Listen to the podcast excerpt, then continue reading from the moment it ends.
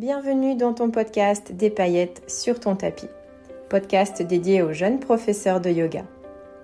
Si tu te sens régulièrement assailli par le fameux syndrome de l'imposteur, si tu passes beaucoup de temps à créer tes cours, ateliers ou stages de yoga, si tu as du mal à sortir de ton yoga teacher training et oser trouver ton propre style, ou si régulièrement tu perds confiance en toi, alors ce podcast est fait pour toi. Je suis Coralie, moi-même professeure de yoga, et je te délivrerai ici tous les 15 jours mes clés d'inspiration, mes outils mindset, tips d'enseignement, mais aussi partage d'expériences pour que tu boostes ta créativité et ta confiance. C'est parti Bienvenue dans ce nouvel épisode de ton podcast Des paillettes sur ton tapis. Aujourd'hui, on va parler syndrome de l'imposteur. J'ai déjà fait un épisode de podcast à ce sujet et je voulais revenir dessus à l'aube de la rentrée pour m'assurer que tu comprends bien ce que c'est et comment tu peux t'en sortir. Et au-delà de ça, je vais te dire un grand bravo si tu es assailli par ce syndrome de l'imposteur. Pourquoi? Parce qu'en fait, cela veut dire que tu es en train de passer un cap en sortant de ta zone de confort. Que l'inconfort que tu sens, c'est parce que tu es en train d'amener une évolution à ton chemin de l'enseignement du yoga. Deux, parce que si quelque chose te met en panique ou te fait sentir en stress, c'est au-delà de ça que tu trouves aussi le courage et les ressources pour le faire quand même, le faire malgré cette peur que tu fais quelque chose que tu aimes, qui est important pour toi et qui te tient à cœur. Si tu t'en foutais, clairement, tu ne ressentirais pas ce syndrome de l'imposteur. Qu'encore une fois, tu te mets en action vers quelque chose que tu ne maîtrises pas encore ou que l'on t'a confié une mission que tu n'as jamais encore acceptée par peur, par exemple accepter un remplacement euh, cet été ou accepter des cours découvertes à la rentrée, chose que peut-être tu n'as jamais faite. Et enfin, un grand bravo parce que ça veut dire que forcément tu es en train d'apprendre quelque chose sur toi. En tant que jeune professeur de yoga, tu as peut-être, voire très certainement, ressenti déjà ce fameux syndrome de l'imposteur. Alors, personnellement, je n'ai jamais aimé vraiment ce mot de syndrome de l'imposteur. Le mot syndrome, ça me fait me sentir un peu malade. On est d'accord que le mot syndrome, il est clairement lié au monde médical et dans sa signification déjà, il me gêne un petit peu. Donc dans cet épisode, aujourd'hui, je vais l'appeler ressenti de l'imposteur ou phénomène de l'imposteur pour euh, voilà, éviter de nous sentir euh, malades. Il n'y a pas de traitement, hein, c'est clairement quelque chose que l'on ressent. Il n'y a pas de symptômes euh, physiques. Alors peut-être oui, liés au stress, etc. Mais ce n'est pas une maladie, hein, que ce soit bien clair. Alors déjà, on va définir un petit peu ce que c'est que ce ressenti de l'imposteur.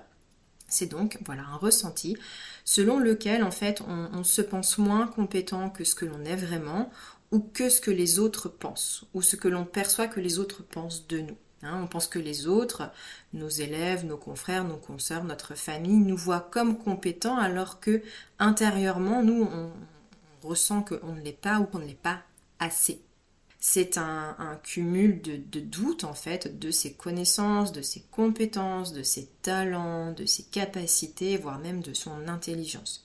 Donc souvent quand on est en proie à ce ressenti, on attribue, et je pense que tu l'as déjà remarqué, la réussite hein, de quelque chose, d'une action, à une cause extérieure, du style euh, un événement, une coïncidence, un horaire, la météo, euh, la chance, etc. Typiquement, ça m'est déjà arrivé de dire euh, quand un élève me faisait un compliment sur mon cours, de lui répondre Oui, mais c'est parce que j'ai de la chance, mon cours est plein parce que l'horaire convient à tout le monde. Et je me suis entendue répondre ça et waouh, non, c'est peut-être parce que je suis compétente dans ce que je fais et qu'effectivement mon cours est plein. Donc euh, vérifie déjà un petit peu comment tu te parles aussi à toi-même par rapport à ça. Et en revanche, tu l'auras peut-être remarqué qu'en cas de plantage, eh ben, dans ce cas, il est probablement plus facile pour toi de t'auto-attribuer une cause interne à ton échec. Par exemple, je n'ai pas assez travaillé, ben c'est normal parce que voilà, j'ai pas assez bossé ou j'ai pris du retard ou ben là je suis pas assez compétente parce que je me suis pas assez formée, etc., etc. Et là, comme par hasard, eh bien tu t'attribues beaucoup plus facilement le mérite de ta médiocrité. Alors avec ça, ben super, euh, on fait quoi? Mais je vais te dire ce qui se cache derrière en vérité. Ce qui se cache derrière en vérité, ton ressenti de l'imposteur, c'est la peur que tu as d'être démasqué que les gens qui croient en toi que les gens qui suivent tes cours, en fait, ils voient sous ton masque et qu'ils découvrent, en fait, au grand malheur pour toi, euh, que tu n'es pas aussi bonne, que tu n'es pas aussi compétente, que tu n'es pas aussi dévouée ou professionnelle que ce que tu parais. Ça fait mal, hein Et donc, c'est pour ça qu'en fait, tu travailles beaucoup, beaucoup, que tu passes un temps infini à créer tes cours pour t'assurer que tout est parfait, que tu te formes tout le temps, parfois même à dépenser plus que ce que tu gagnes. Fais le bilan de l'argent que tu as dépensé en formation qui n'était peut-être pas nécessaire là tout de suite, mais juste pour t'auto-rassurer. Et pour maintenir cette belle image, pour pas que l'on découvre de toi euh, ce que tu penses être une imposture, tu mets toutes ces stratégies en place pour garder ton joli masque. S'ensuit, tu m'auras compris, une perte d'authenticité car tu vas finalement te comporter comme le ou la professeur de yoga que l'on attend de toi et tu ne vas pas forcément apporter ou oser apporter ta fraîcheur, ta touche, ta folie, ton côté perché ou ton côté rocker ou je ne sais pas quoi qui peut te caractériser. C'est triste en fait. C'est, enfin moi je trouve que c'est triste parce qu'en fait tu prives le monde de ta touche perso. Et là tu te dis mais en fait pourquoi c'est une bonne chose Coralie? Parce que tu nous as félicité au début de cet épisode. Comment est-ce qu'on peut être heureux de cette situation en fait? J'ai cherché des statistiques dans la littérature, euh, dans les articles, etc. pour les professeurs de yoga. J'ai pas trouvé de chiffres vraiment liés aux professeurs de yoga. Peut-être que toi, si tu m'écoutes, tu as l'information et du coup, ce serait intéressant que tu me l'envoies pour éclairer ma lanterne. Mais par contre, ce que j'ai trouvé, c'est que 70% des personnes ayant de près ou de loin un lien avec l'enseignement et la transmission ont souffert ou souffrent de ce phénomène de l'imposteur. Alors, tu n'es pas seul, mais moi, ce que je pense ici, c'est que soit on vit dans un monde de masques, ben, soit on le prend à bras le corps en fait euh, et, on bosse dessus. Alors comment est-ce qu'on travaille là-dessus? Déjà, Petite 1, tu vas identifier la source de tes croyances limitantes. C'est clair que ça va pas résoudre le problème, mais ça peut aider à comprendre d'où ça vient. Ça peut être ben, une remarque de l'entourage qui t'a marqué et que tu t'accroches en fait à ça pour te justifier aussi dans ta médiocrité. Ça peut être une part de ton éducation, par exemple, si quelque chose est facile pour toi et tu trouves pas ça normal parce qu'on t'a toujours appris qu'il fallait travailler dur pour être bon et que forcément, ben là, c'est inscrit en toi et tu as du mal à t'en défaire. Petit 2, on en avait déjà parlé aussi, mais je te le répète, on va cesser de se comparer aux autres.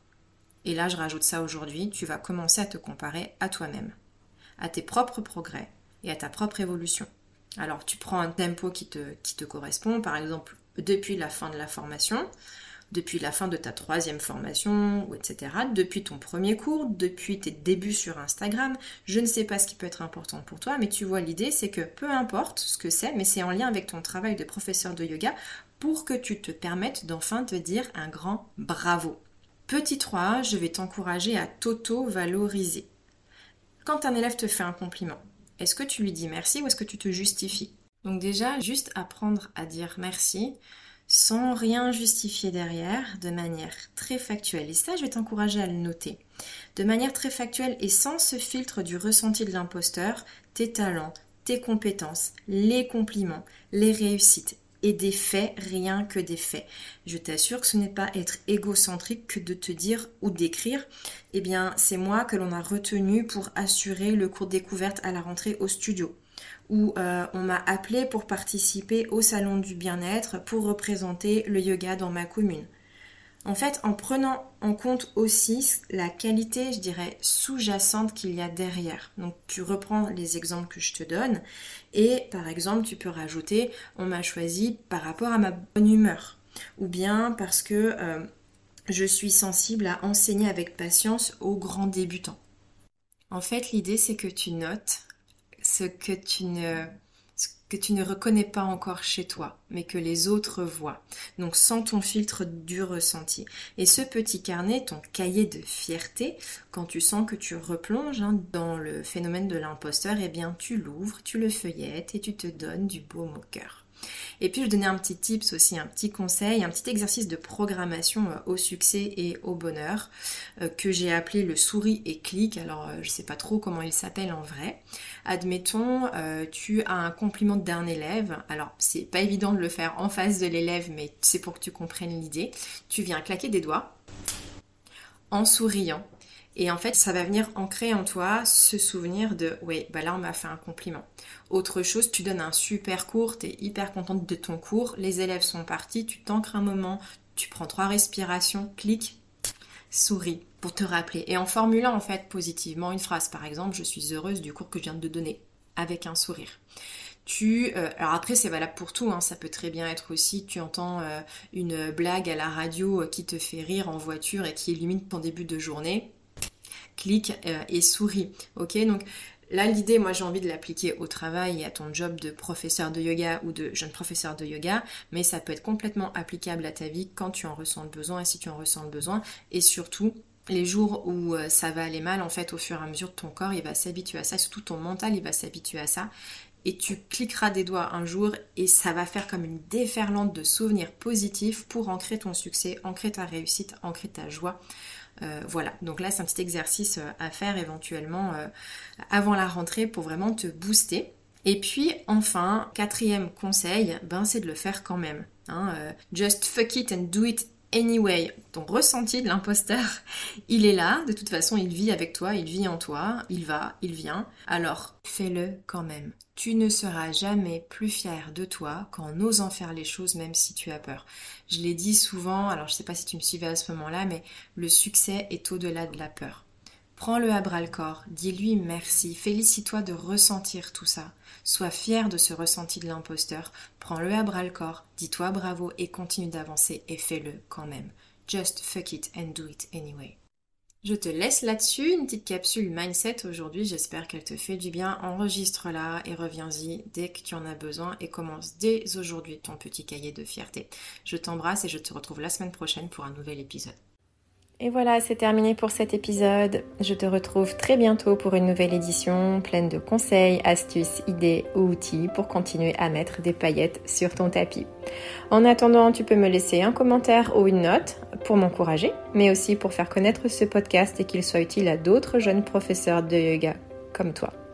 Tu peux aussi me retrouver sur Instagram sur le compte ma boîte à outils underscore yogi et je te dis à très bientôt. Merci pour ton écoute.